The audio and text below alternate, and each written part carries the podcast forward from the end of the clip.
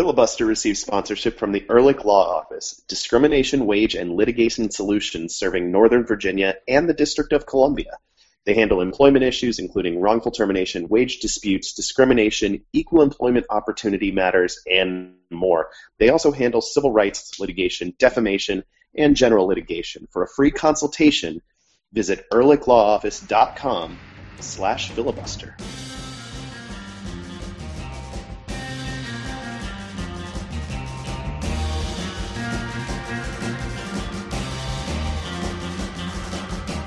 Jason, we warned you.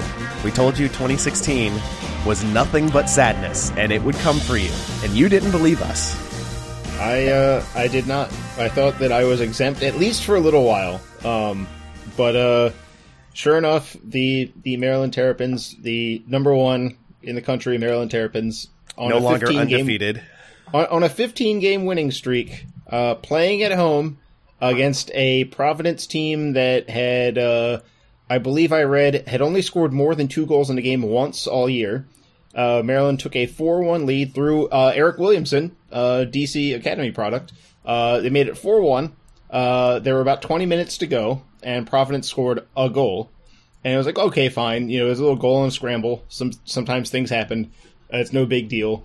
And 36 seconds later, it was 4 3. Uh, Providence is right back, just sort of blindly hit across. Um, the funny thing was the, the the wind direction. The ball was actually going into the wind, but that actually made the ball hang up and then fall right. into the upper corner. Um, and it, it, the the ball sort of formed a like a, a, peak rather than an arc. It sort of hit a peak and then took a different trajectory from there.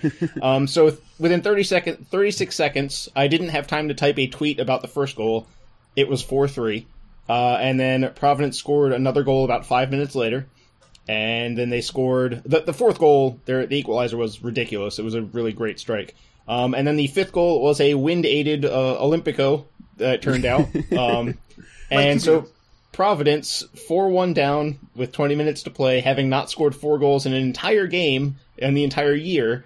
Uh, having I think their record coming in was like twelve and seven or 12 against one, the number like one team in the country. Against a, yes, against a team that hadn't given up five goals at home in like since like 1993, I think is what I read.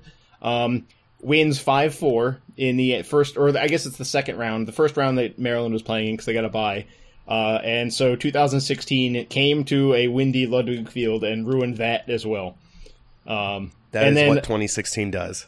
Yeah. And I was I, I was just saying uh, off the air. Um, I went to go warm up at the Starbucks. Um, so I was drinking coffee and dawdling online, trying to to get feeling back in my extremities, and that time dawdling is what cost me my shot at getting pho for dinner, which I also needed quite badly because it's a nice. It you know you've been outside in the cold, you want something nice and warm.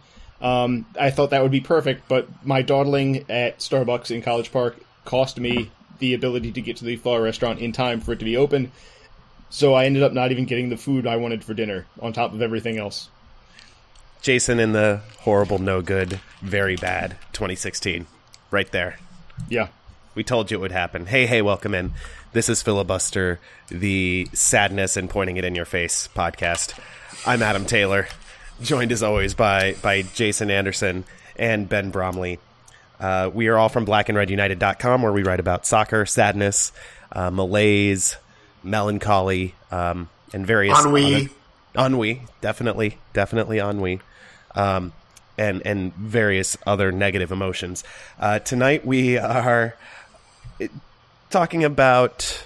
Uh, I'll steal one from from our friend Matt Doyle and and say we're talking about uh, a happiness, a gladness, but at the misfortune of others. Um, Jurgen Klinsmann was fired today, Monday, as we report this, and we are going to talk the hell out of that.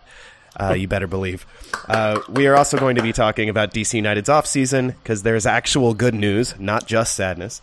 There's good news there. And we are going to talk about the ongoing MLS Cup playoffs. I, sh- I shouldn't say ongoing, the resuming MLS Cup playoffs after their 18 week hiatus uh, for this FIFA window and whatever other reasons and you know various scheduling conflicts that kept them from playing actually over the weekend. Before we do Stupid anything, Canada.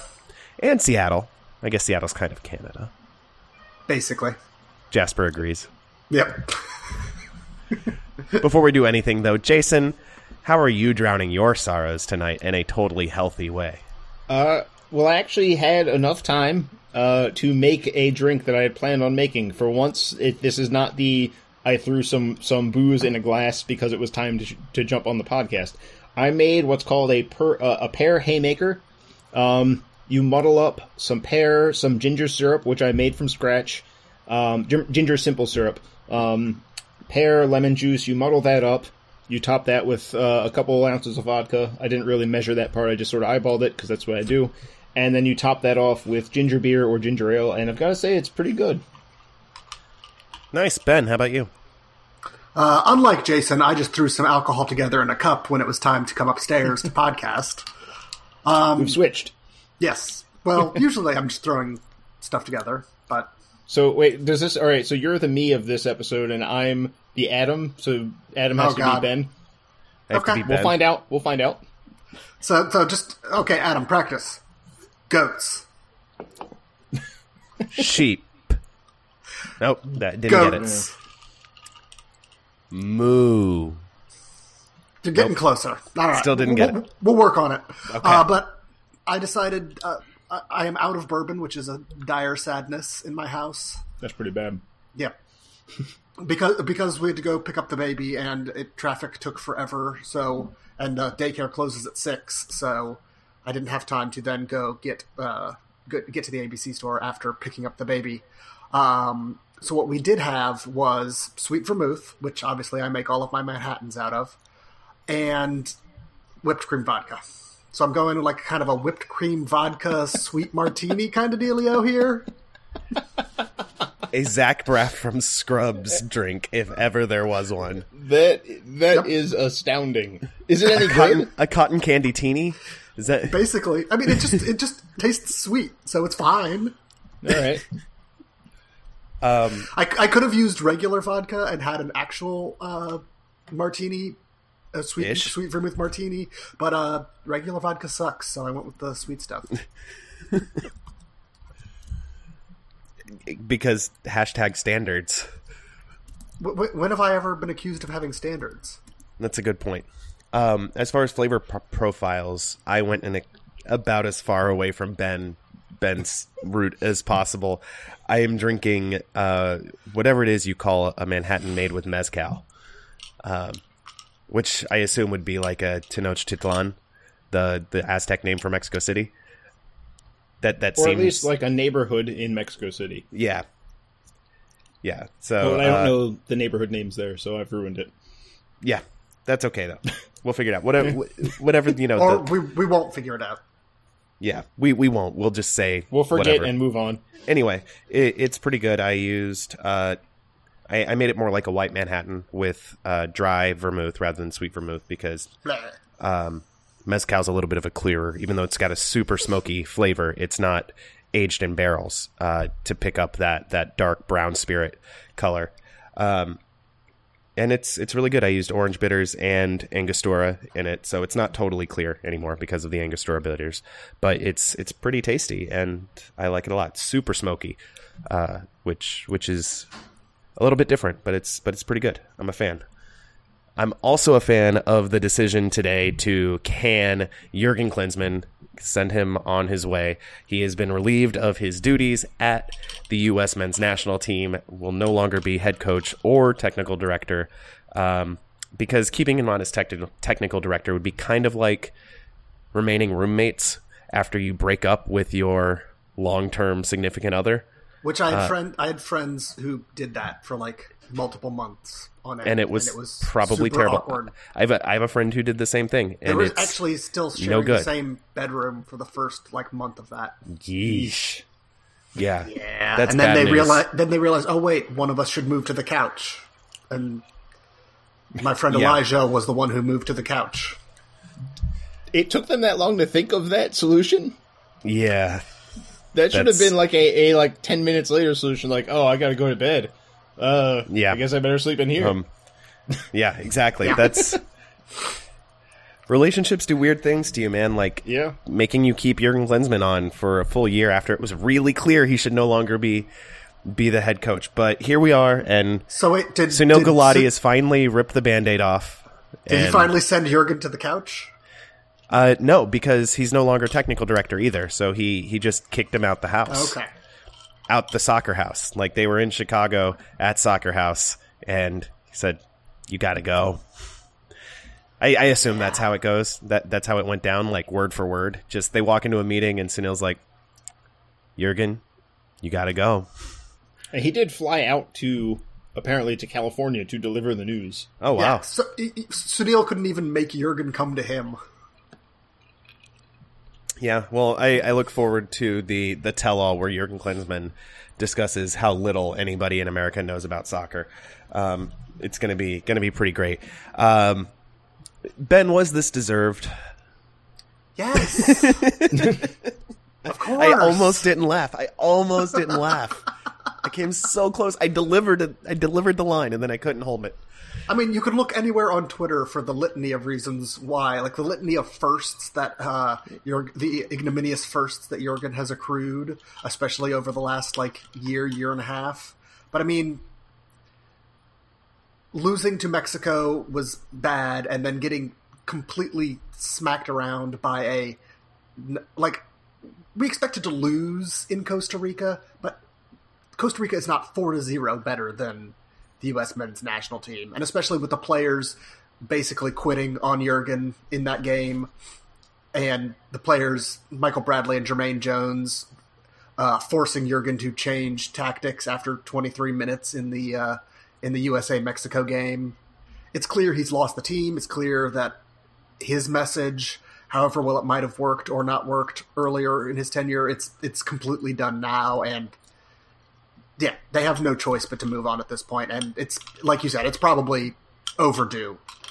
Yeah, I, I completely agree. He was someone who, who showed that he didn't know how to really manage the team. He there would be spells, including this summer, where the team would actually be playing pretty well, and he would completely miss the lesson of what was going right, and try something experimental in a must-win game in the hexagonal against Mexico, and but break out a three-five-two, which he wouldn't even call a three-five-two and act like it was a shock that the players weren't totally sure what they were supposed to do, especially when he famously doesn't give tactical instructions. He just says, go out there and express yourself and have fun and be angry and nasty.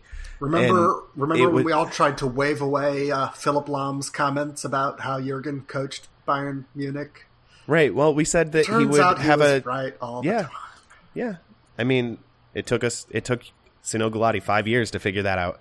Uh, I remember four years ago, around this same point in the hex, uh, you know, the U.S. were in pretty dire straits. The Brian Straus article came out, and it was Michael Bradley who who kind of rallied the players back to Jurgen, saying, "You can't go public with this stuff. You have to keep it in house, and we have to work through this because he's our coach now, whether we want him to be or not." And so let's let's all pull in the same direction, and that worked for a little while. Uh, it got them into the World Cup on top of the hex, and got them through the group stage, you know, by the grit of their teeth. But after that, it kind of started to fall apart again, and then Jurgen Klinsmann threw Michael Bradley and Jermaine Jones under the bus for not dragging the team kicking and screaming into the prosperity that was guaranteed under the 352 if only those two guys would have grabbed it. And then, you know, 4 nothing in Costa Rica and bye-bye Clinzy. Jason, I, I, I'm sure you agree with the decision to to um, send him on his way. The speculation and reporting now, I think it's beyond speculation because people are citing sources, is that Bruce Arena will be will come in. I think calling him a caretaker manager is probably too strong um, of a condition on it. It sounds like he's probably going to be the manager through the 2018 World Cup, and then something longer term will will come after that. But that's still over a year away, a year and a half away. So I think calling him interim or caretaker is is probably the wrong way to go about it. How do you feel about Bruce Arena coming in? Well, first, I will say that I do agree that he should have been let go. He should have been let go a while ago. Um, the multiple the failures on multiple fronts. The um, the failure to qualify for the Olympics, which Klinsmann underlined Twice. heavily. You know, the first one at least uh, that wasn't necessarily a player pool that he had groomed completely. Um, it was close enough to the start of his reign where it's like, uh, okay, it's only sort of your fault. The second one was 100% on Klinsmann, the technical director. Um, it was Andi Herzog whose tactics failed. Andi Herzog was handpicked by Klinsmann to be his tactical right hand man slash Olympic coach. Um, and the Olympic roster was easily good enough to get in. And the fact that they did not get in means that you know a coach's job is at the the fundamental level to take what he's got and get the most out he or she has got and get the most out of it. And he, in this case, Herzog and Klinsmann uh, with the national team, the full national team, was getting much less than that group is capable of. Um, so on top of losing everyone, and and in, on top of telling every fan that they're an idiot, um, he also Which he was, even did like two days ago. Two days. Oh, yeah, that was his last his last move was to Yeah. get his buddy posing as a legitimate reporter instead of just his friend who will say whatever for in favor of his buddy, um, to tell everyone how stupid they were Yeah. uh, for not for for not being all in on Klinsmann still. Um, but anyway, I just had to get in my own shots at Klinsmann because he was terrible and not and like I'm not gleeful that someone lost their job. I'm gleeful that a bad person has been removed from U.S. soccer. Yes. uh, because Klinsmann was a jerk. Um, like it's one thing to be like, I wish people would understand what I was doing. Um, maybe I'm not explaining it well enough, but instead it was you people, you American soccer fans are all dumb, and that's why you don't get it.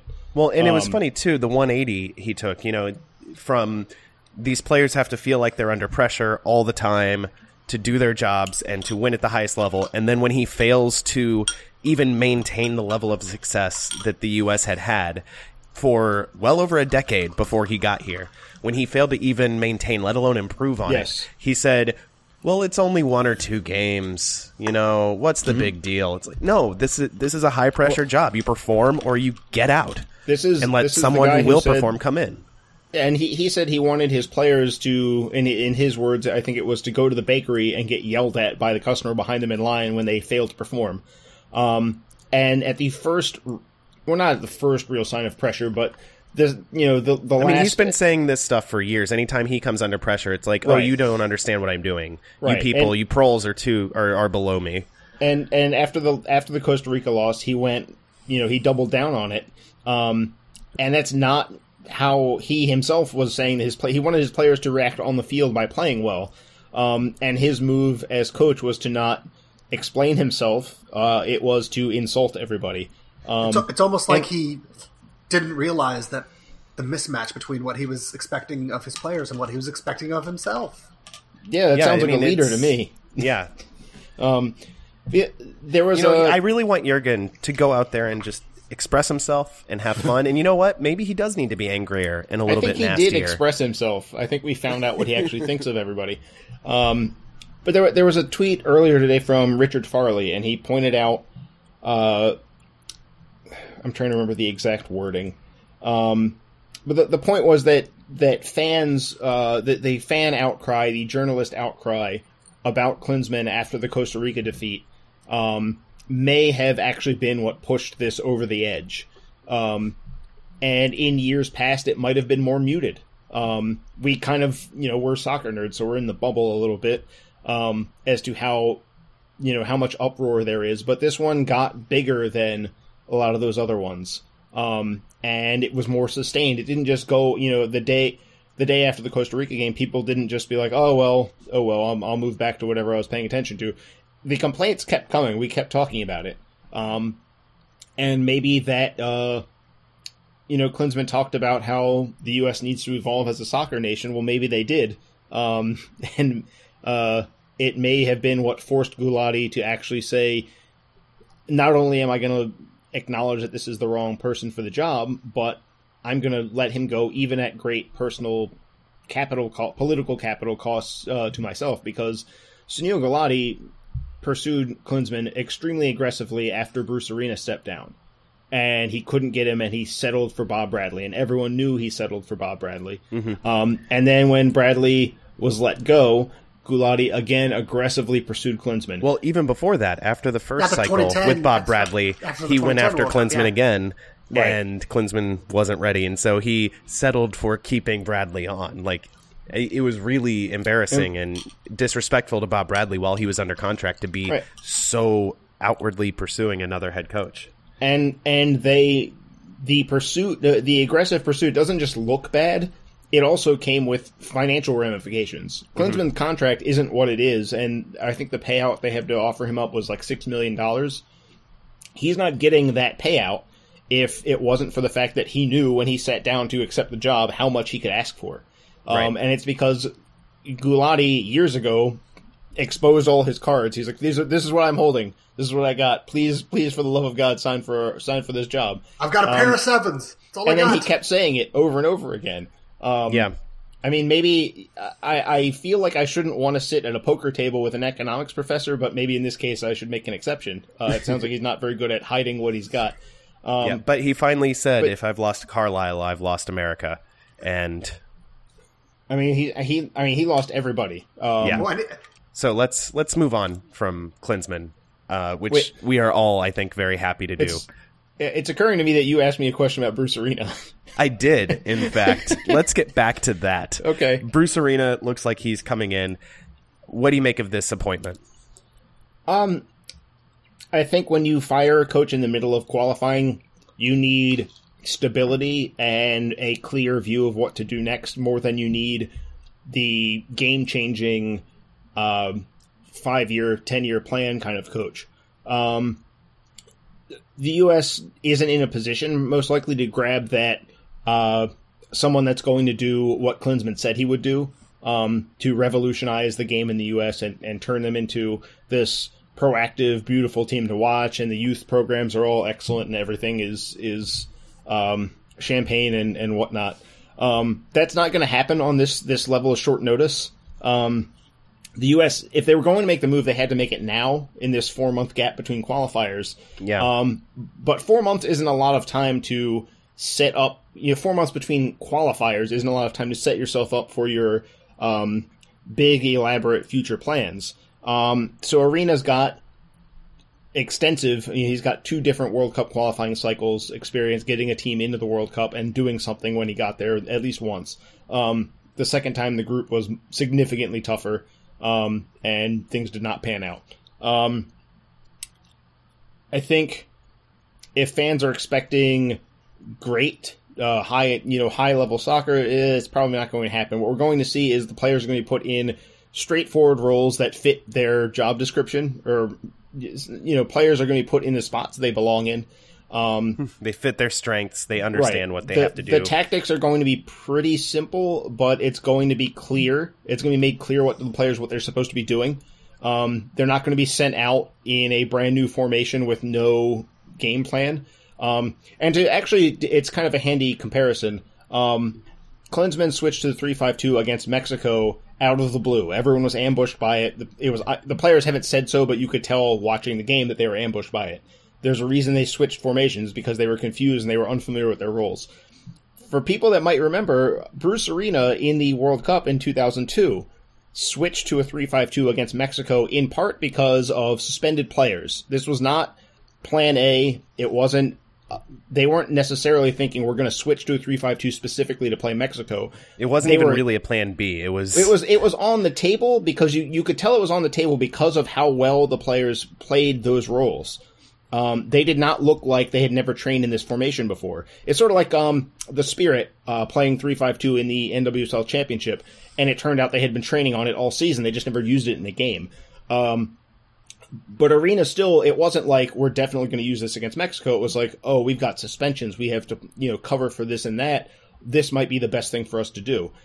Klinsmann made this move, and he had time to prep for this. Like prepping for Mexico should have been his th- the thing he was doing in his life um, for a while there. And instead, it was like, okay, guys, we're gonna play three five two. We're like, well, we haven't spent any time in training on that. Like, shouldn't we have done that? Should we? Should we? Shouldn't we do something we're familiar with? Like, no, no, no, don't worry. Uh, we're just gonna play this formation. It's gonna be cool. Everything will be great. Um, I got this. You, you guys just go out and express yourselves.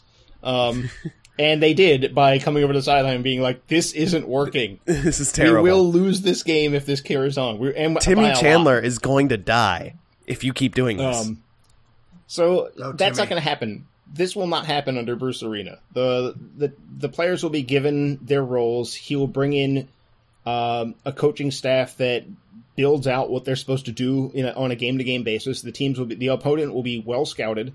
Um, the the game plan will make sense. We won't be getting a U.S. lineup and being like, "What is this supposed to be?" It'll be like, "Oh, that that makes sense." We won't be excited. You don't hear a lot of joy or or thrills, but it'll be like, "No, that makes sense. That'll probably win the game."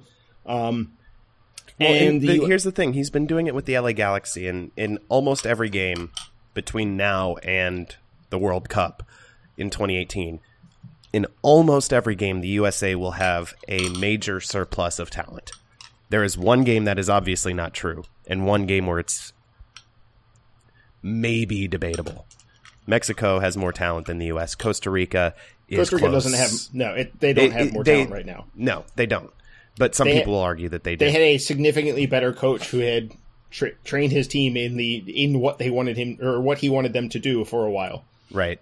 So there's one official competitive game over the next year and a half where the U.S. will not be at a severe talent advantage on the field. Mm-hmm. And that is the case for the LA Galaxy over the last several years when they've won three MLS Cups with Bruce Arena. Right. And At this the year helm. things kind of things year this year things kind of went wrong for the Galaxy because their extra talented players got too old. Um, and Yeah. by going wrong, I mean let me bring this up. The Galaxy only lost like six or seven games all year. Yeah. They, Yeah, they six tied a bunch they of finished- games was their problem. Yeah, they had 16 ties, but they only had six losses in in in 2016 out of 34 games. Also, this is a secret awesome benefit of Jurgen getting fired is that Oh, yes. there's no Bruce for the LA Galaxy anymore. and even better still is who is reported The, the slash Onalfo, rumored Curt to take Onalfo, over. Oh my gosh. I will say, Make it happen. I assume that Curt Onalfo has improved by leaps and bounds in the six years since he was last a head coach. But uh, it it it's going to be a very interesting year in LA for, or not year, but winter in LA because uh, The winter of their discontent. I mean Robbie Keane's gone, Steven Gerrard's gone, so they've got a lot of room to spend, and they will spend because of the Galaxy. Um, maybe they'll spend on a coach. Maybe this Onalfo thing is not as it, it, it would be a surprise to me if that's the way they went because they have and we so are much also money. we are also still assuming that Bruce will be the coach. It seems very likely, but It, Well, it's been it seems reported. likely enough that like by the time you listen to this, it may have already happened. That's true. Um, because Right. we're recording on Monday, it's only a couple hours after the uh, what five hours after Klinsmann was officially and let said go. ru- and said rumors also say that it might be announced as soon as Tuesday. Right. So it, it's it's looking increasingly likely that it will be Bruce Arena. My question that we'll end this segment on is how should the January camp look? Uh, under Jurgen have thoughts. It's been uh, a little bit of the same as far as you know some MLS guys getting their first looks. A lot of times it's been older MLS guys coming in, sometimes for their first look, sometimes just to be the veteran in camp, or so we thought. But then Chris Wondolowski kept getting called up for real games too. Um, and he's definitely a locker room guy that I don't mind being there in January as long as he's there to provide guidance and help integrate people and say this is how things are done. But then he would just keep getting onto the actual games, and it's like, what is happening here? Um, there will be some of that with Bruce Arena. He has his guys. Um, it's not guaranteed that Alan Gordon will not get more call ups in the future. Uh, LA Galaxy player, uh, Right. or one time Alex, or yeah. Anyway, um, but you can't call in Christian Pulisic and, and John Brooks and the, the guys in Europe for the January camp because it's not a FIFA window. It's not a period where clubs are going to release players to their national team. So it will be very MLS and Scandinavia heavy as it always is.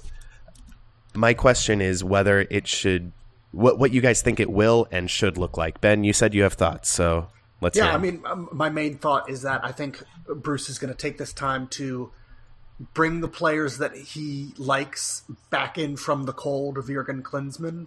So I fully expect a Benny Feilhaber to get a call up. Um, if Jorge Villafana can be released from his Mexican club, I would assume he would get a call up, but I don't know if he can get released. Um, players like that who have been iced out by Jurgen for unknown reasons. Uh, I think Jurgen, is, uh, Bruce is going to take this time. I think to, I know some of the reasons, by the way. Well, yeah. Uh, I think Bruce is going to take this time not not the way we've typically expected Camp Cupcake to be in the middle of somebody's tenure because this isn't the middle of somebody's tenure. Um, I think he's going to call in players that he want that he may want to see in March and give them a tryout and use this as his planning basically as his planning period for what he wants to do come March. So it's going to be a lot more higher stakes than a typical Camp Cupcake. I completely agree. I think it's going to be uh, the MLS based starters who won't get much of an offseason as a result. So you're going to see Bradley, you're going to see Jozy, you're going to see Birnbaum and Besler, and well, maybe not Besler because he, he didn't really play very well in in these games. Granted, he was out of position, but he also hasn't played particularly well for Sporting Kansas City uh, in in this season. But I think you'll see the the MLS based starters who are healthy uh, and willing to show up. You might see Darlington Nagbe come in because that's a thing that makes sense. And it didn't happen with with Klinsmann because Nagbe was like, "No, this is this guy's insane." I, or he I, just wanted to spend time with his uh, young child and wife. Or he um, actually did want to do that. Yeah. Heaven forbid. Ha, ha, yeah, being a father of a, a, young child, this is something I, I can understand as a human emotion, uh, right. which Jurgen Klinsmann may or may not be able to do. Let me throw let me throw a name out there that just occurred to me while Ben was talking. It's not Bill Hamid. Jonathan who's Bornstein. Going, it's not Jonathan Bornstein. It is a left back, Robbie Rogers. Yep. Oh yeah, he's remember, definitely getting called in. Robbie Rogers uh, was early. He was called in a lot by Klinsmann early, uh, and then he came out uh, and he stopped getting called. And and Rogers was he never said that that's that his coming out of the closet was why he didn't get called, but he did say suddenly I stopped hearing from Klinsmann. I don't know what happened, um, and well, I don't he, know why. Yeah, whether whether that's and, because he came out or whether because he retired and returned to MLS, which are yeah, also things the, Jurgen Klinsmann, Klinsmann seems not to big, understand we have evidence. We have a track record of Klinsmann saying that if you step a step aside, you're you're done. He did that with right. Donovan as well. Um, so that is probably the more solid lead there. But Arena has coached Rogers since he since he returned to the game, converted um, him to a left back. You know, full, gave him the full time uh, you know job at left back, and then when they signed Ashley Cole, he kept him in the lineup as a right back because he's actually right footed. Mm-hmm. Um, so the fact that he can play on both sides of the back four, the fact that he can play as a winger if you need one, um, Rogers might get uh, called in in this January camp. As I, I think what we might see there is we're going to see. I think you guys are right that the starting players that make up the national team that are available will get called in. Um, but I also think in these spots where there aren't necessarily there's not obvious cover, we're going mm-hmm. to see guys really giving it getting a chance to prove that they shouldn't have been overlooked. Um, so Sacha Kljestan will get called in, but he's going to have to fight off Benny Feilhaber. Um, mm-hmm. Rogers is going to get called in if Villafaña is available. Uh, I would suspect he's going to get called in um, because Arena has never shown a penchant for just ignoring a player for no apparent reason. Usually he's like, I tried that guy, it didn't work, so I didn't call him back anymore. Villafaña never got his chance. Um, yeah. So it should be a very fascinating uh, camp, much more so than normal, where it's like, you know, people get up in arms about it, and it's just like, well, why are we even that animated about this? Like, there are a couple players that are called, and it's kind of interesting, and that's pretty much it. This one's going to be a lot more interesting. This is their one chance to prep for that next set of games, which, fortunately for the U.S., is easier. Um, yes, because they they have the, the, the bottom three teams in Concacaf, uh, or in the hexagonal at least, um, they're not playing besides you know, themselves, Montserrat and um, whoever else. Um, but you know they're they're playing Honduras, Trinidad, and um, and now Panama. blank. Panama is the other one. They're, that's, that's who they're playing, and and those are teams that they should be beating every time. Um, and now they kind of have to. Uh, yeah. those are not games they can have a slip up in. So we will I'm sure, return to this subject through one guise or another over the course of this show. Uh, but we're going to leave the the U.S. men's national team right there for now, and we will be right back. This is filibuster, the Black and Red United podcast.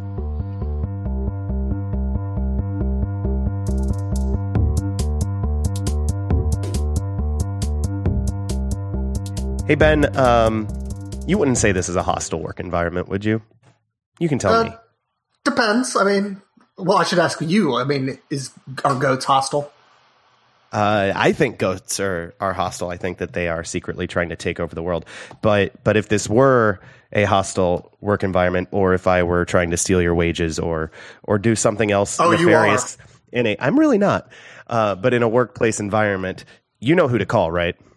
Because you live in the District of Columbia or Northern Virginia. I, I do. It's the Ehrlich Law Office. It is the Ehrlich Law Office. Uh, they they offer discrimination, wage, and litigation solutions in Northern Virginia and the District of Columbia, which means I can totally create a hostile work environment for Jason. Except, no, he they they wouldn't want me to say that. That would be bad. I do not want to create a hostile work environment for anyone. But Jason couldn't call them nonetheless because he lives in Maryland. Sorry, Jason. I'll fight my way through this. All right. Uh, they handle workplace discrimination, wage theft, uh, non compete clauses, and uh, non solicitation litigation. They handle civil rights and government takings and disability and education law. They handle a lot of things. And if you are interested in a free consultation, head to ehrlichlawoffice.com slash filibuster.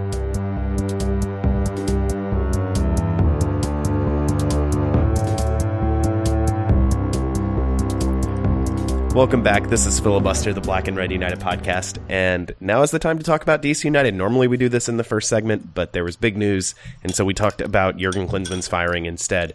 What would have led the show had the manager of the U.S. national team, men's national team, not been fired would have been the permanent signing of Luciano Acosta by DC United because that is really big news. It was job one this offseason. I think it, unanimously people asked you know around the internet people who cover DC United said the single most important thing DC United has to do this winter is sign Luciano Acosta. Buy him from Boca Juniors. Um, it, it fell above actually starting building the stadium in a lot of people's minds. And uh, for good reason. He he made the team go this year. He had 11 assists and I think four goals to go along with them, which, considering he started the season pretty slowly, is a, a, a really good build, uh, something to build on for, for next year. And he is in the fold for the foreseeable future. Jason, what are your feelings on this? Uh, I mean, it's it was a must um, when you have a player of that quality.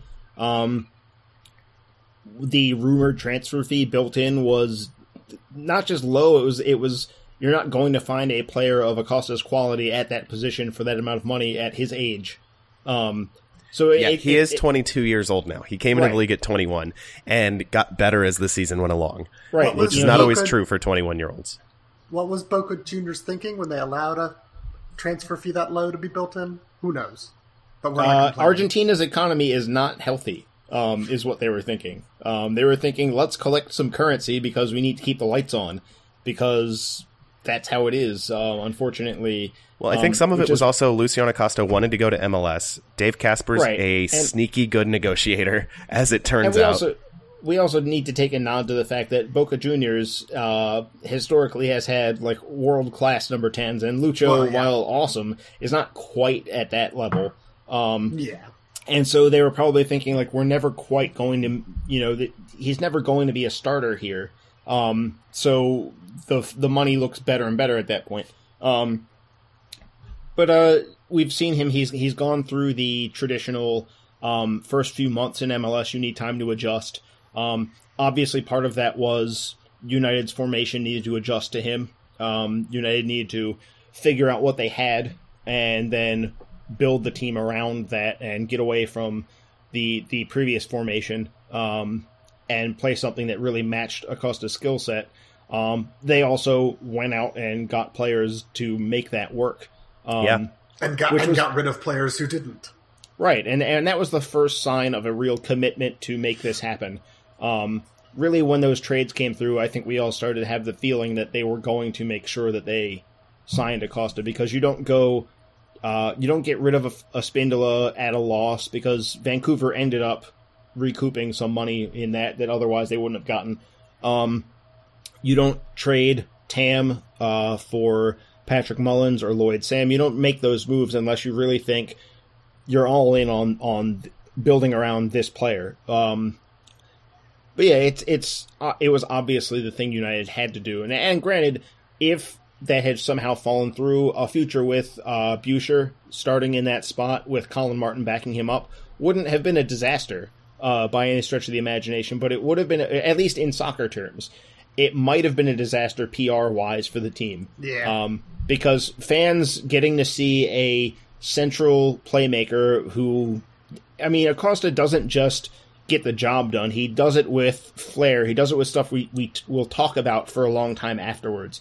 Um, I'm still telling people about the little reverse uh, nutmeg he did on Jack Barmby when Mm-hmm. Portland came to town, and that didn't result in anything. That didn't become a goal or an assist. It was just a thing that happened during the course of the game. No, the sombrero over uh, Brad Evans, followed by the little back Yeah. heel to himself, like while running. I don't even know what it's called when you take it down with your heel at your hip into your own running. It, it, it was this ridiculous play. Yeah, a lucho. That's what it's called. It's called a lucho now. yeah, Um, uh, and it was it was this incredible play that almost came off. That one almost did result in Yeah. a goal. It was it was a bad shot, I think, or or a really good defensive play. I can't remember exactly which that that broke that up. But uh, the story on him early on from neutral commentators is that he was a lot of pizzazz and no final product. It, it was you could tell people were warming up for um, a Tommy Thompson critique on him, and he just shut them all up over the course of of the season because he did produce, and and now there are comparisons to Mauro Diaz being Right, thrown and- about, and and, I think not following the- unreasonably. And he's following the the Mauro Diaz uh, template. It took Diaz some time to get going in MLS. He didn't just come in and it was immediately great. Right. Um, David Ferreira, who was the Diaz before there was Mauro Diaz in Dallas, did the exact same thing. Um, and and can are we all- say congrats to David Ferreira's son, yeah, uh, his who is now an year old son MLS now- professional with FC Right. Dallas, a homegrown um, signing. which is and we're all ancient.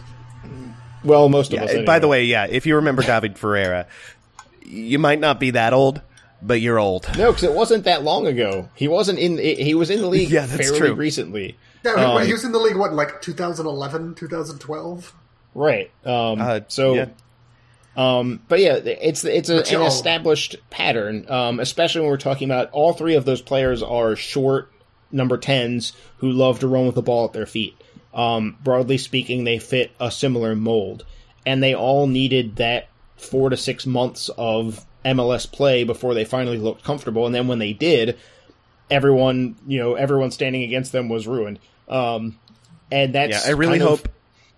that's I, I deal think at this point, there's still there's still work to be done this offseason for Mm-hmm. for Dave Kasper and Ben Olsen as far as building the Always. roster for next year. There's always work to be done.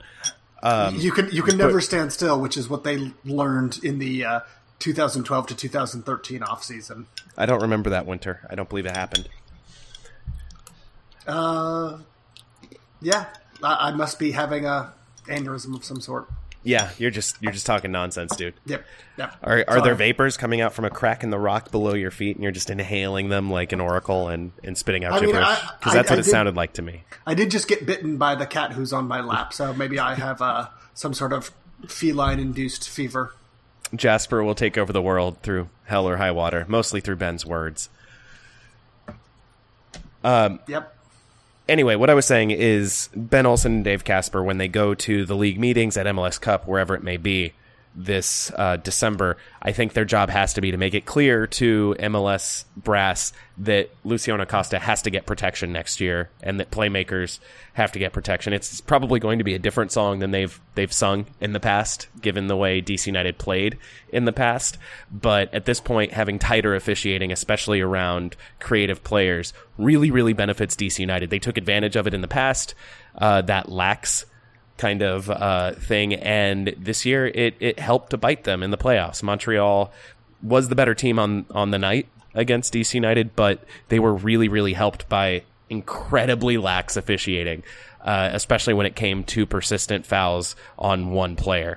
And hopefully MLS and PRO make that a point of emphasis next year, and that will really help make games more watchable, and it will also help DC United on the field. I I don't want to throw a wet blanket on that, but we can ask a lot of different teams uh, how that how, hoping for PRO to crack Yeah. down on that goes. Um, maybe maybe we should have Caleb Porter on, and he could just go on for one solid hour about how he feels about this specific narrow subject because he could fill that If hour we- and probably a second episode. If we have him on, can we also ask him how he's not that great of a coach? That's not a question. okay. Well, can, we, can we can we just shout declaratives at him? Hey I mean, Ben, I I, really want to ask you your opinion about your stupid headphones.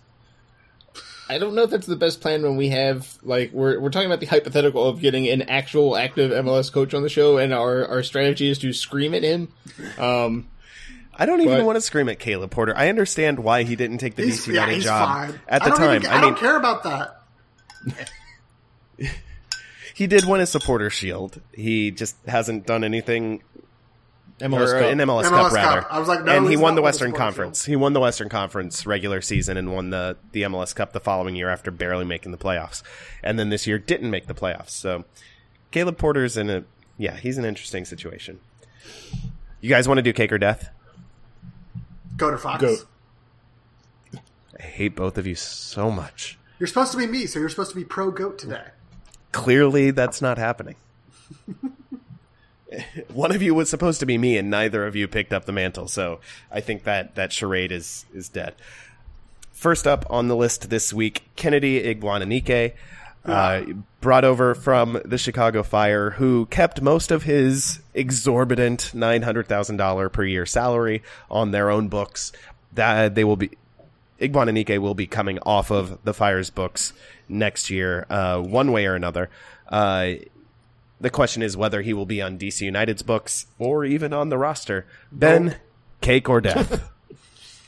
Uh, very, very, very Fox. I mean, if some, even if he was, I mean, I think they can do way better with that roster spot, no matter what happens. I mean, maybe if he was willing to take 150,000, maybe they couldn't do better, but he's not, so they w- will be able to do better. And yeah, it's ridiculous. He's not. He's not going to be in DC United next year. He's probably not going to be in MLS next year.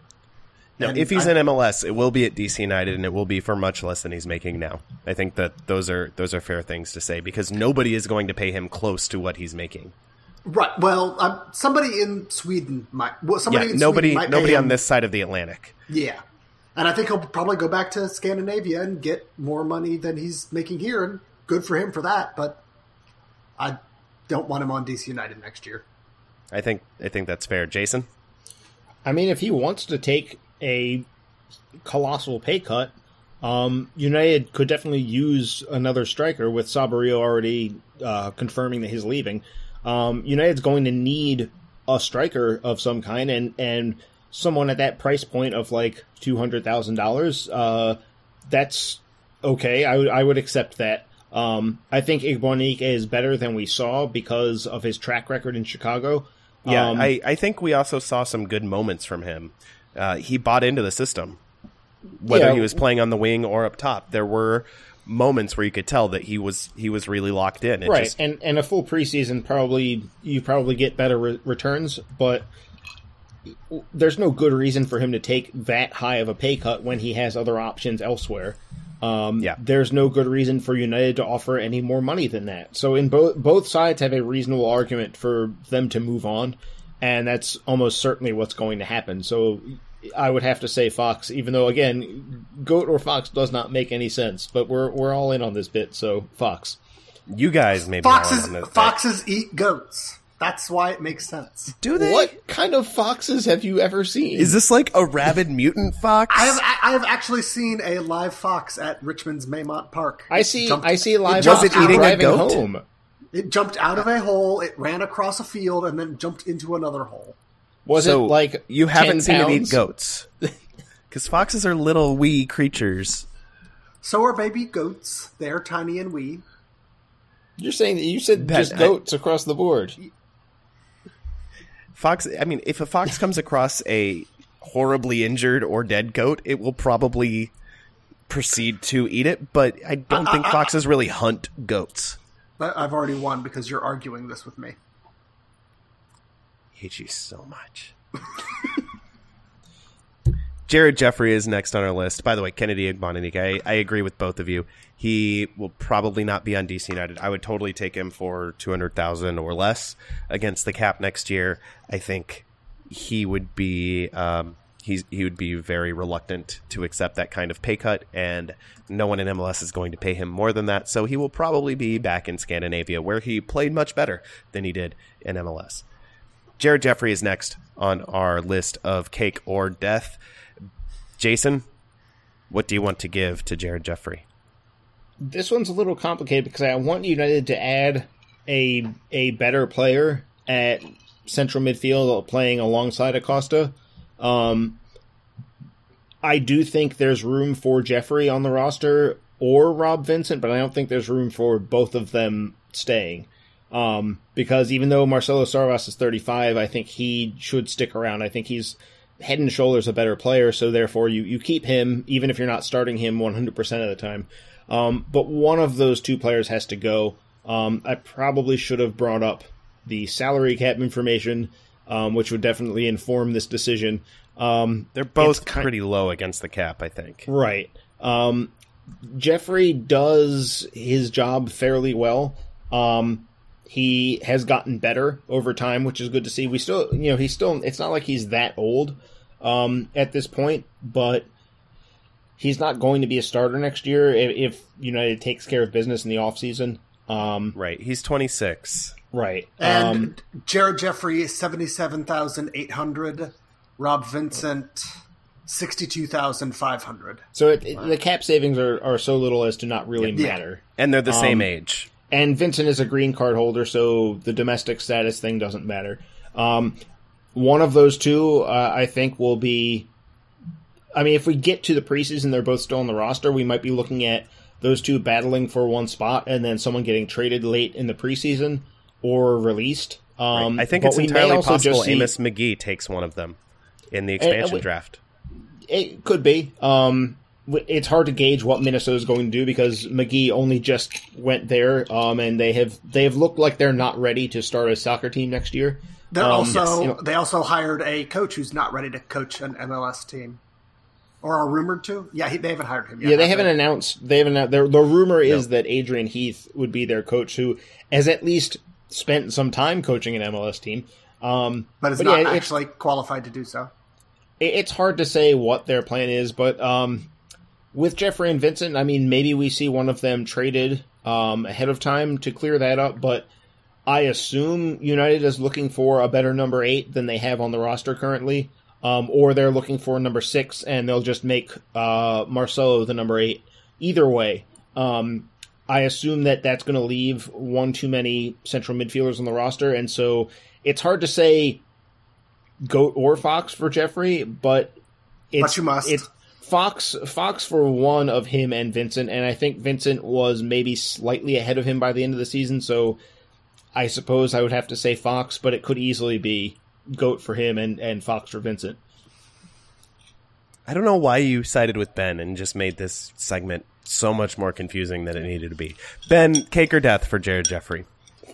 Um, I think for, I think yeah, I'm going Fox. Uh, I think Jared Jeffrey has passed him. I think that Ben Olsen showed last offseason Rob that he you was mean? looking. Rob Vincent, yes. Don't listen to the other words I said. I said Rob. Both of them have two first names. But um, Ben, Os- ben Olsen showed last uh, offseason that he was looking for a uh, number eight slash number six, a uh, defensive midfielder slash central midfielder when they tried to get uh, Nocerino and were tampered with by uh, Orlando City. A horrible. By the way, team. thanks for that. Thanks for that, Orlando. Dodged a bullet Well- on that one. Well, yeah. But I mean, they were looking for a high paid player in that position. So I feel like, and it, he was stolen from them by chicanery. So I think they're going to probably do, do so again this offseason. Maybe not quite as highly paid, but they're going to be looking for someone for that position because they are actual smart soccer people. and know what their team needs. So they're going to be looking for someone for one of those positions. So I think Rob Vincent is a little more uh, flexible in that he can play on the wing. He can also play defensive midfield, which is a feat only achieved by like Ben Olsen. Uh, so I think they might have to. I think Jared Jeffrey might either get taken in the expansion draft or might just be moved on, even though Ben Olsen has a lot of love for Jared Jeffrey. Yeah, the team made a commitment to him coming into 2016, saying that that he would get more minutes, and he did, and he looked better in 2016 than he had at any point in the past. It wasn't always great, especially at defensive midfield. He he had some issues um, in big moments in and around our defensive box mm. uh, that he he failed to come through. And uh, at a season ticket holder event, I asked Ben Olsen about this, and he's like, "Hey, it was it was two mistakes, and I think you're going to see better from him going forward." And Olsen continued to trust him, and and Jeffrey did get better over the course of of this year. I don't know that he is starting quality on a contending MLS team at any position, uh, no matter who else is on the team, and and so even though I coming into this I was thinking give him cake and put him on the bench because he's good for a spot start and he's good uh, as a sub to help kill off a game. I wouldn't mind seeing him being taken by Minnesota and Amos Magee uh, in the expansion draft and him getting some quality playing time up there with the Loons. I think that that might be the best case scenario for both teams because it means, or for for everybody involved, because it means Jeffrey gets uh, gets into a situation that, that might be better for his playing time. The Loons get a quality contributor, and DC United gets uh, that position uh, cleared up a little bit going into into next year. So that might be what I'm kind of rooting for. I'm not totally sure yet. Um, I, I, think this is this is kind of a tough call in that it has to be binary. Um, but I it, I will it's go your with fault that it's binary. No, it's Martin's fault that it's binary.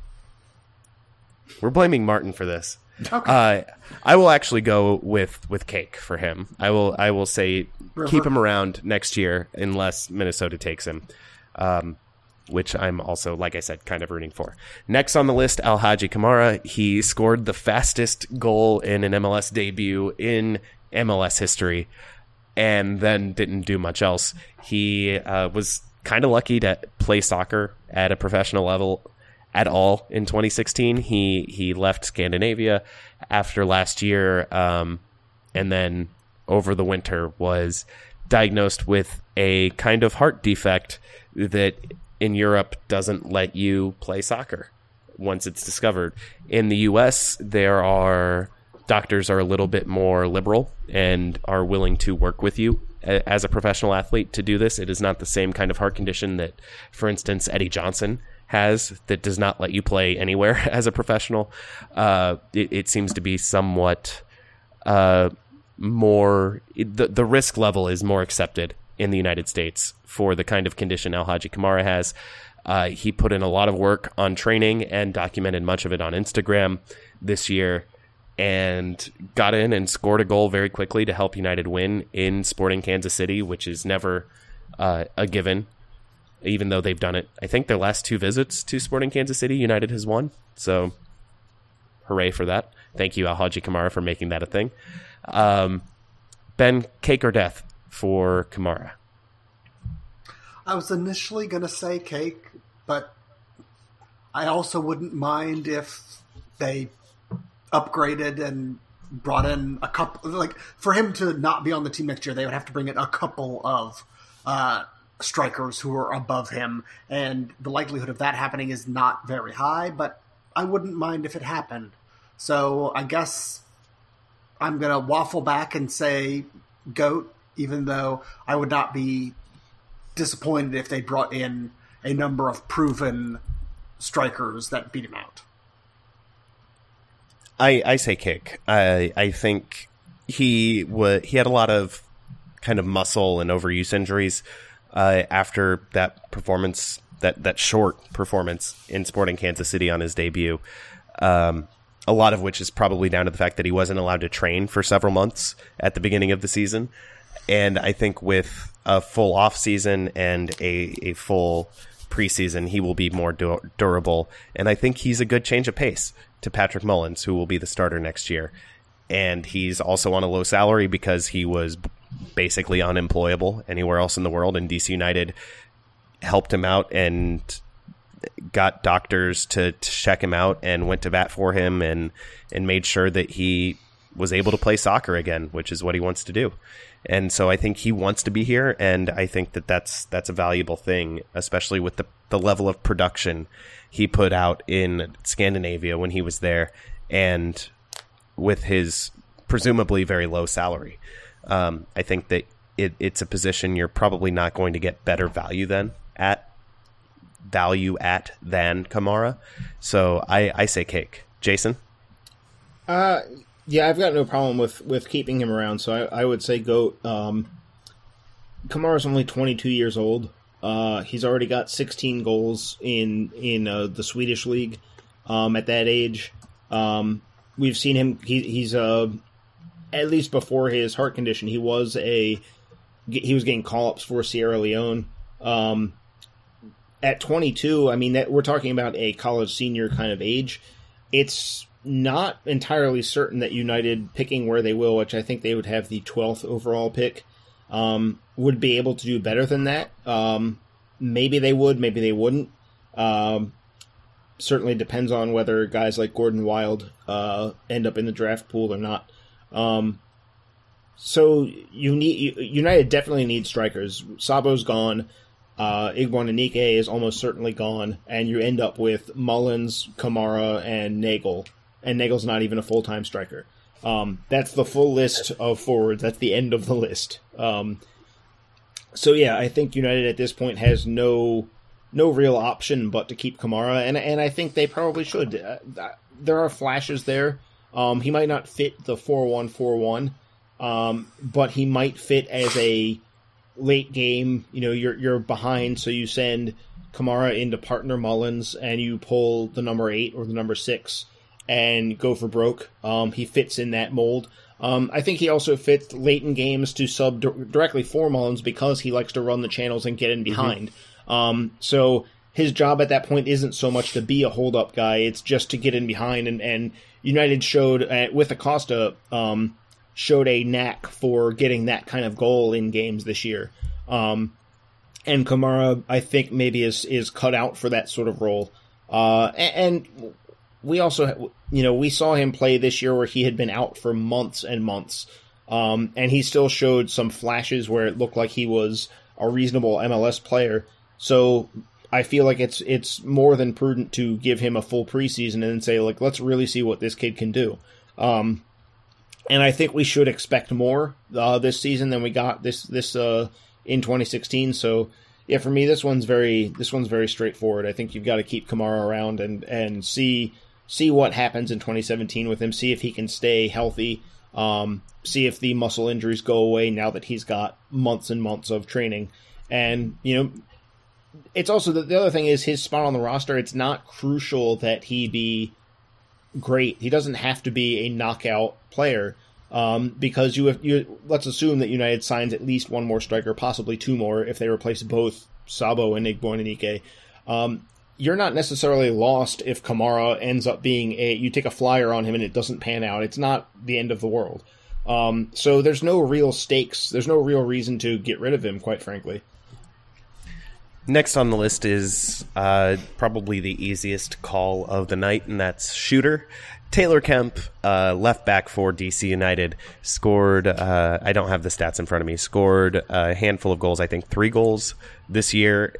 Led, uh, or I think first or second among defenders and assists with something like six. Um, definitely uh, United's left back going into next year, and I think probably the easiest dose of cake uh, on on tonight's list. Jason, agree or disagree? First of all, Kemp scored two goals, one in the playoffs, one in the regular season. Okay, only two goals, not three. Yeah. Um, Apologies. Well, I was looking it up while you were speaking, so I had time to find that out. Um, yeah, this one's a no-brainer. Um, Kemp has developed. This was probably his best year as a defensive player. Um, and, and not a bad year attacking either. Right. You know, going forward, he gave us what we expect, and he's getting, he's still improving in that department, which is great. Um, and as a defender, he has improved a lot, and that's also been a a consistent thing with him since he be- came in the league in 2013. It's, we've seen him get better every single year. Um, he's hitting he's hitting the peak of his career uh, coming into 2017. Um, and look, if you're an American soccer club and you found a domestic left back that is eh, serviceable, you're happy. If you find one that's actually good, uh, you should be even more happy. So for th- this one, for me, is uh, not just goat, but like a large goat, a big bulky goat. A goat sized slice of cake, essentially. No, cake cake is not nearly. It. I'm talking about a real goat.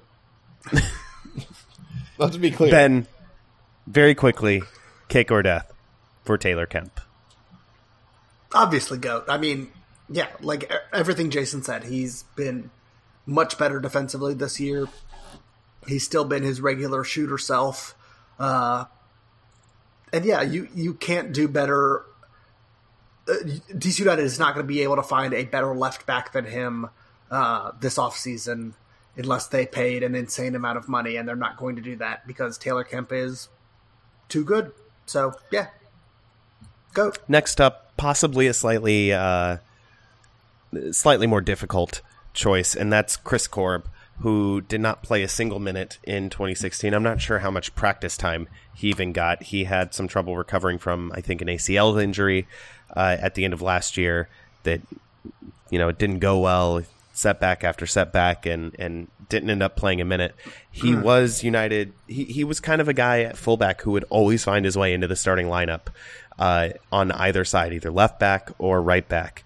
Uh, he's a right-footed player who who seemed to be better at left back from for a time, He, no, he was.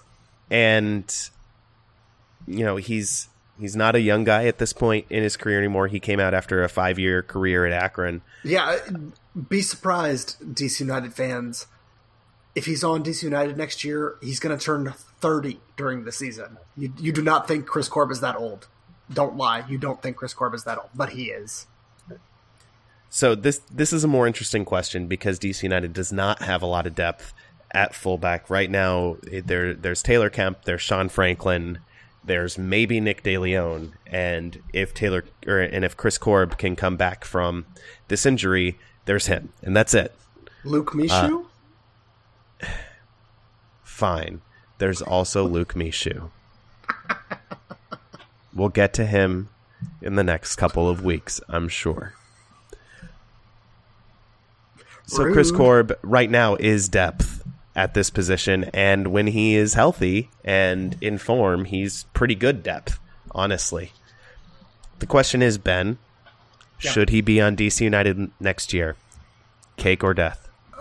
I mean, I feel bad getting rid of people because they got injured, but a six to eight month injury that took the entire season is not a good sign. And so, and I mean, at his age and at his uh, expected level on the depth chart, I think DC United could do better with a free agent signing or even an undrafted draft pick or a second round draft pick or something else. So I'm going to give Chris Korb Fox. I think they can do better than him, and it's not a reflection on him. He's been a good player for DC United, but I think I think those days are past. Jason. Um, it de- really depends on what what he's capable of physically. If if we're getting the same Chris Korb back, then I would say this is a fairly easy goat for me. But But if after he's this been- amount, If he's been off for so much longer than he should have been, it's he's not going to be the same guy back. that's not necessarily true. Um, because we don't know anything, we really don't know very much at all about what's wrong with him, other than he tore his ACL and there was a setback, whatever the, in this case that means. Um, there's no solid reason for us to say that he definitely won't be the same player. There's no solid reason for us to definitely say that he will be the same player. Um, he really is kind of a mystery at this point. We, you know, it's hard to say where he is um, in terms of his athleticism, which is a big part of his game. Yeah, he Um, was super fast. he he's not someone we saw a lot of around training or anything. We didn't hear that much about him this year, but he was there for the playoff game in street clothes. He was down on the field applauding fans after the game. Um, so he's he's around. He's engaged with the idea of playing again. Um, which after this amount of time out, you have to start to wonder. You know, do you do you still want to do this or not? Um, because that that rehab is no joke, especially when there's there's no light at the end of the tunnel. Um, so the fact that he's still around in, to some degree um, in, is some kind of indicator that maybe he still wants to keep going and that maybe he thinks he w- will be able to play and be the guy that he was before. Um, as depth uh, on either side, he's an excellent option. He he's an upgrade over Mishu. Um, he makes the game day 18 most of the time. That's assuming that we're getting the same core back, which we don't know. Um, so Yeah. this one's really tough. Um, I would be hesitant to cut cut loose on him until we saw otherwise. Um, and United would be kind of in the position to. I wouldn't. I wouldn't make that decision until preseason. I would really look into um, finding, you know, looking at NASL or USL players who are um, at the high end of those leagues as fullbacks, and um, looking for a Rob Vincent sort of player. For Um, example, the uh, Richmond kicker, the Richmond Kickers had a fullback who uh, I think he made the uh, USL Team of the Year and that and, and I would in, assume in, that his had- in his in his first year out of uh, out of college. right, Yeah, and so I- that's a player that you would want to um, bring in as competition, and Yeah, that see him in, the way you in look at preseason as a Um, trialist.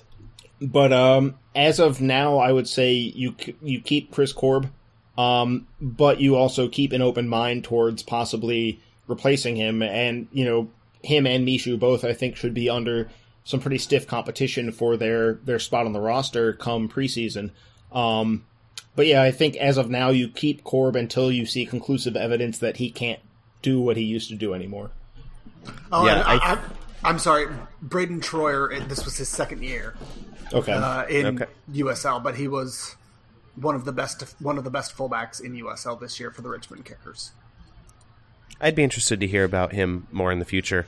Um, as far as Chris Korb goes, though, I think I'm I'm with Jason. Y- You got to look at him in preseason, give him a chance to come back because if he is even close to what he was beforehand, he's he's better than serviceable depth at the fullback position, which is a position of need for DC United, or at least the depth is a position of need, and and so I think you got to bring him back. He gets cake from me, and I just dropped my pen. I just dropped my pen. Um, one last question uh, on about Fox, DC United and Fox for Adam. Fuera Taylor. Uh, one last question on DC United, and it ties back to our first segment. And Jason, I know this is kind of spoiling a, a piece of your writing. So, everyone listening to this, make sure you go to Black and Red United and read Jason's piece when it publishes. How does Klinsmann's firing and Bruce Arena's presumed appointment affect some DC United players? We know Steve Birnbaum's in the player pool. Bill Hamid has been pushed to the edges, somewhat unjustifiably, I would argue. But Somewhat? Incredibly I'm- unjustifiably. I am using understatement as a rhetorical device. Why? Okay, it's ironic. Oh, so you're just God, ironic, you just don't get me. so you're an ironic millennial. I mean, aren't we all? Jason claims he's not a millennial. I don't think it really makes sense for 1982. It, it really doesn't. And yet, here we are. But well, because you have to lump, you know, people. Someone in a had to 20 draw- year group draw lines to- somewhere, You have to and- smash them together and hope that it works, and it Yes. doesn't. But people will keep talking about it anyway. Yeah, I mean, we are from. We're all you know, old the- millennials. The, edge of yeah, yeah. We're not Gen X. We're we're barely millennials. We are something or other. and unfortunately, Anyway. I'm the, I'm the youngest of all of us. Yeah, you're definitely a millennial. Unfortunately, I don't you want to trade? Ben Ben wants to be older than he is. So millennial. According to a Slack channel I'm in, I'm apparently the oldest person ever. I heard. About Anyway, that. anyway, Yeah. Jason. Yes. How how does Klinsmann's firing and Arena's presumed appointment? How does that affect DC United? Well, I mean, with Hamid, it makes him jump up the depth chart because Bruce Arena has shown a knack for uh, understanding what makes a good goalkeeper. Now, the Galaxy have cut corners at that position for years now, but it's because of the vagaries of being the Galaxy and using three designated players. Um, I think when it comes to figuring out who a good goalkeeper is, um, Arena will at, at the very least not see Hamid as nowhere near getting into even like a January camp, which is what Klinsmann apparently thought. Um, because when you're talking about seventh or eighth on the depth chart, that's what you're talking about as a guy who's not getting called in even for January. Um, so it should be better for Hamid. It doesn't guarantee that he's going to get called in, um, but it does at least. I mean, it does at least take out the person who was bad at evaluating talent uh, factor. Um, so it's probably good news for Hamid. Uh, with Birnbaum, it'll be interesting to see whether uh, Arena rates him as highly as someone like Matt Hedges, um, who Klinsmann basically was like, I just have no interest in calling in. Um, and Hedges responded with, you know, I, th- I think he was. Have they done Defender of the Year? Have they announced that yet? Yeah, I Did think he won. one? He he did win. Okay, so there you go. Um, he's been excellent for a couple years now. Um, and maybe and maybe Hedges isn't the only player that gets a, a look now. Maybe he doesn't even affect Birnbaum. Maybe multiple players that were getting called in um, don't get that call. Though Omar. Omar Gonzalez probably will get called in under Arena Yeah, 'cause because Bruce, he, yeah. he knows him extremely well. Uh, John Brooks, despite his uh, play against Costa Rica, is going to keep getting called in because he's the best Because he's actually defender good. in the group. Um, Besler, maybe, maybe not. It's hard to say what Arena thinks of him there, but uh, Birnbaum, I think maybe it adds a little element of instability just because uh, Klinsmann seemed pretty heavily committed to Birnbaum.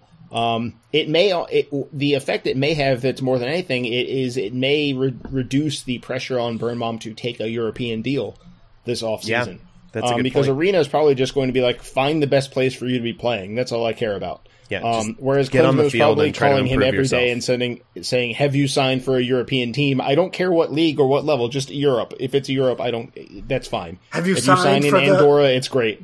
Have you signed for the Spanish Segunda Division yet?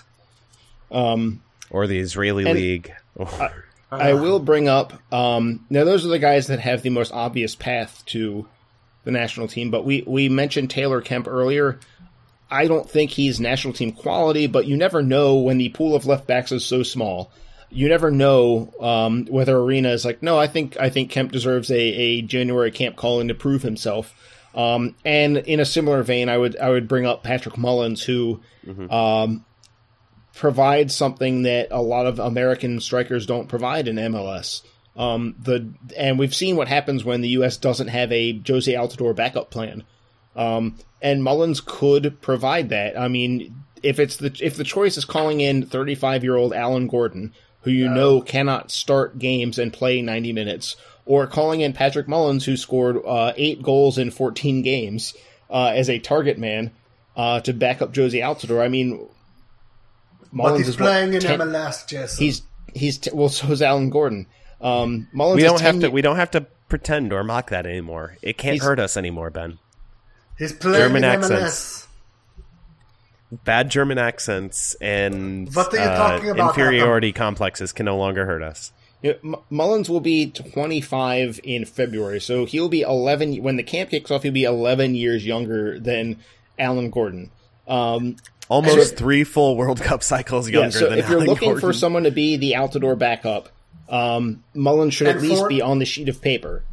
With, with Mullins, I don't. I'm not saying that he is definitely going to get called in. He definitely deserves that. I want to see uh, a full season where he's not necessarily motivated by being spurned by another team. Um, but I do think the signs are very strong that he's going to be a guy that can score enough goals and create for other people, um, where he might be on the fringes um, of the national team. If players like Gordon and Wondolowski can hang on forever and ever and ever, um, then you know why isn't there room for a young American uh, target man uh, on the national team who fits uh, fits the bill basically for what the U.S. needs. Um, now there's going to be real competition there. Juan Agudelo finally started playing well at the end of the season. Granted, we've seen him have the like six weeks of playing well and then Don't care. he stops for a while. Um, we've seen that happen before with Agudelo, so that's always an issue. Um, but I do think that if Arena's writing down a list of, of guys who can be the backup to Altidore, um, he should be Mullen should at least be on that list, and he should at least be spending time thinking, should I invite this guy to camp or not? Um, those are the players that are really most affected. Um, I would say at this point, um, we're with the the homegrown players on the team. Uh, those guys have still not broken through enough with United to get on the radar there, and the rest of the starting lineup is actually not eligible, um, which is a weird thing because for years DC United was almost entirely uh, U.S. U.S. born and raised, and now all of a sudden you go through the starting lineup. It's like, wait, wait a minute. A lot of these guys couldn't play for the national team, which is the first time in in years and years where that's been the case. Yeah.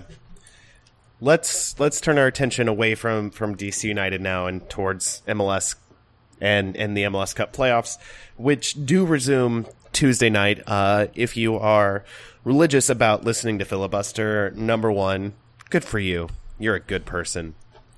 Get religion, people. Clearly. Uh, number two, thank you. And and number three, you are listening to this uh, on Tuesday, and that means the the conference finals are tonight as you are listening to this.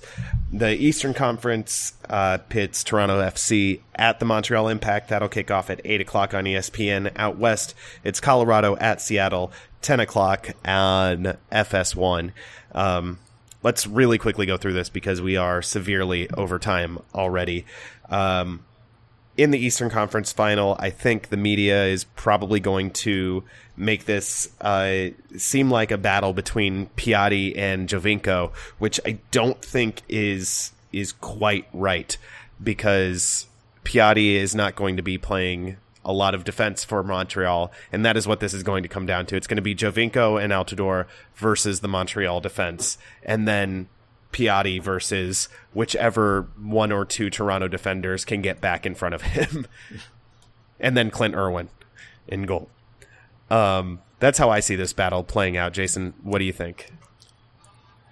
It will be interesting because TFC plays, um, or has been playing at least a three-five-two that can quickly become five-three-two if they, if they want to drop Steven Beitashour and Justin Morrow back. Um, but with Piatti breaking out, um, that's a that changes things a little bit because the spaces in behind a wide midfielder in that formation are precisely what Piatti would attack.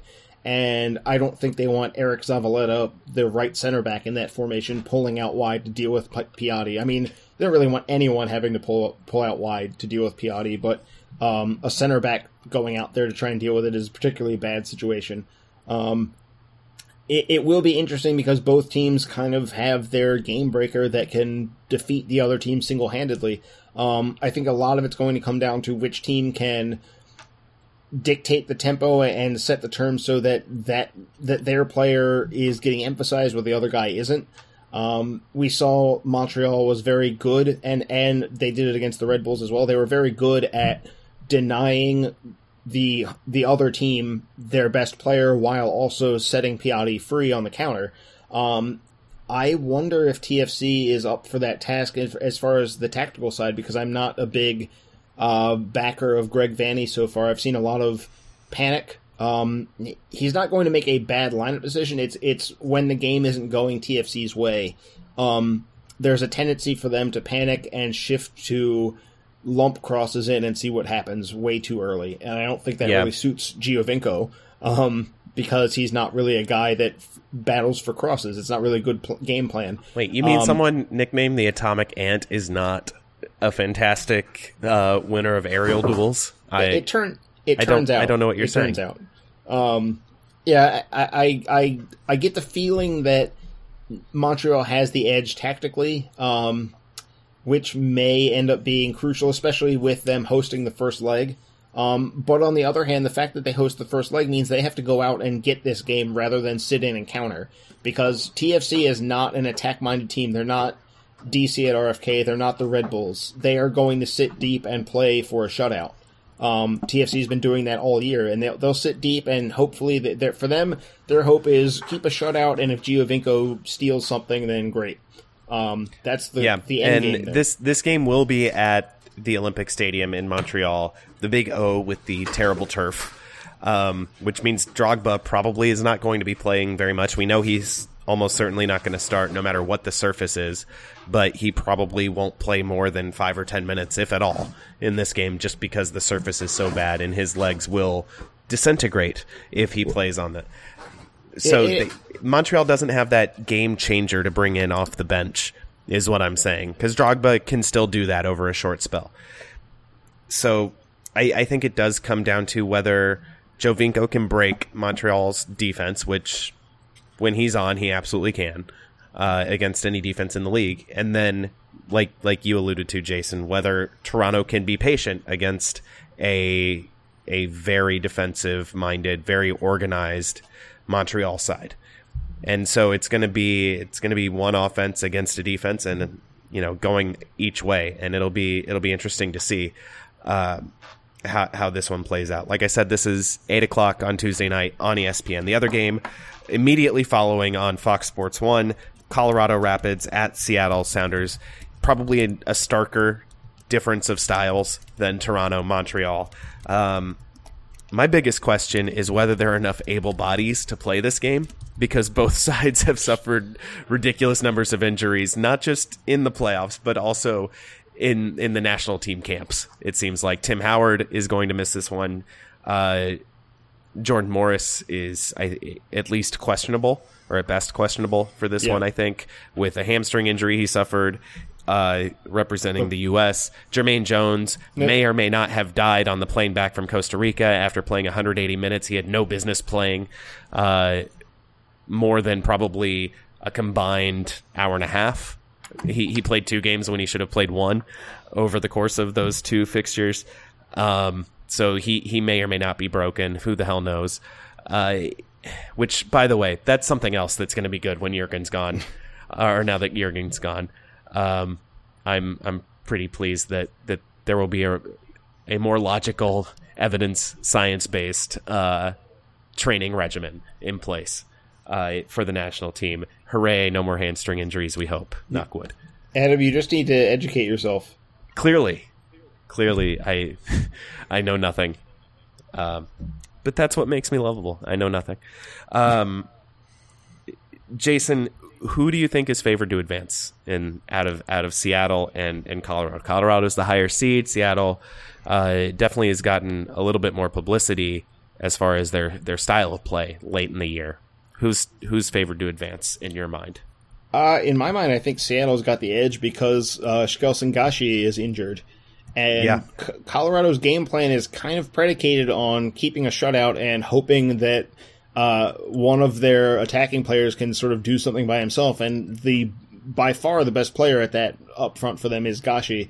And the injury he had looked pretty bad. It looked maybe like a um, a broken ankle rather than a sprain. Um, he was carried off the field in a preposterous fashion by the the, the Rapids staff uh, who didn't have a uh, stretcher somehow. So it was just two guys sort of holding a leg and and uh, on either side, sort of uh, hauling him off in a sitting uh, a sitting position, but he was standing up between or sitting between two men. It was very strange. Um, it's not how you carry someone off the field. Um, there's a scene in the movie Semi Pro where uh, uh, Jackie Moon is carted off by his teammates, and the announcer brings up the fact that they're not doing anything to stabilize his head, and it's very dangerous. And that's pretty much what I thought about with this. And this was a real life injury to a human being, not a fictional movie character for jokes. Luckily, a leg injury, not a head or neck injury. Yeah, um, but it, his injury really reduces Colorado's possibility as, a, as an attacking force. Um, most likely, if he can't play, they'll stick Dillon Powers up as a uh, of number ten who doesn't really do that, um, and they'll just sort of sit in and hope for scratching out a set piece goal. Basically, it, redu- it reduces the number of ways that Colorado can win the game or win either game. Um, as long as Gashi's unavailable, I think the Rapids are still holding out hope that he might play some part in this, but it it it would seem like a stretch. And we've also, for United fans with a long memory, you might remember Luciano Emilio trying to play on a bum ankle Um, and it just did not work. You, you just can't do it. Um, even if you can grit yourself through the pain, you're not going to be playing soccer at a high level. Um, Seattle, meanwhile, I think Morris is probably closer to playing than Gashi is. And even if he can't play, they've still got Lodeiro. Um, they've still got the suddenly playing soccer at a, a decent level, Nelson Valdez. Um, he now, only shows up for the playoffs. Now, those two guys both played South American qualifiers, um, so they are also going to be tired. Um, it will be interesting. It's not great for Seattle after the first leg, um, needing those two to be playing at a pretty high level when they're coming off of those long flights and all that. Um, but I also think Seattle is perfectly aware that they have to go out and get themselves a, a two goal edge. If they get if they get a two goal edge in the first leg, they're going through. Um, Colorado doesn't strike me as anything other than a team that's going to scratch out one nothing wins. And I was saying this coming into the playoffs. I saw the Rapids vulnerable to what what happens when they don't keep the other team to a shutout. Um, the the margins that they're playing with are so thin, and now they've lost the guy that makes that that idea, that way of playing work. Um, that's the number one way, way that they get their one goal is he's now po- probably not playing the first leg. Um, so that's pretty damaging for them. So I think the Rapids are in trouble. Um, I think the other series is a lot harder to call at this point. I think Seattle is kind of they really really should end up going through here yeah, I think if Colorado can do what they did against the Galaxy and and hold this to a, a one nothing kind of game, uh, win or lose, I think their their chances of advancing uh, go up quite a bit. Um, we know Zac MacMath is, you know, he's he's I think statistically had a better year for the Rapids than Tim Howard did, even though Tim Howard won goalkeeper of the year because MLS awards voting is very silly sometimes but it's going to be really hard to keep Seattle to one goal on in front of that crowd for this playoffs. Um, ben, what are your thoughts on on the conference finals before we get out of here? Uh, Seattle's going to win, unfortunately, and I hope Toronto wins. Okay, I'm trying, keep, I'm trying to keep this brief because we've gone far too long. we really, really have. This, this, and any, this, this segment itself has been an hour long. Anyone who's made it this far, give yourself a cookie. You've earned it. That's that's that's what you get. Don't don't don't end. don't dramatically pause. We don't have time for dramatic pauses. I'm cutting this out. Thank you all. Thank you all for listening. Uh, this has been Filibuster. Find us on blackandredunited.com. We're on Twitter at filibusterdcu for the podcast at Black and Red U for the website. Send your emails to filibusterpodcast at gmail.com. We'd especially like your thoughts on dramatic pauses and the virtue or vice thereof. Find us on iTunes, find us on Stitcher, we're on SoundCloud as well. Mostly, though, tell a friend about the show. So when you're at a bar watching the MLS Cup playoffs or the the games in England and Germany or South America or whatever, just mention us to to a friend, and we would really appreciate that. For Jason and Ben, I am Adam, and we will talk to you real soon. Say goodbye, Jason. Goodbye, Jason.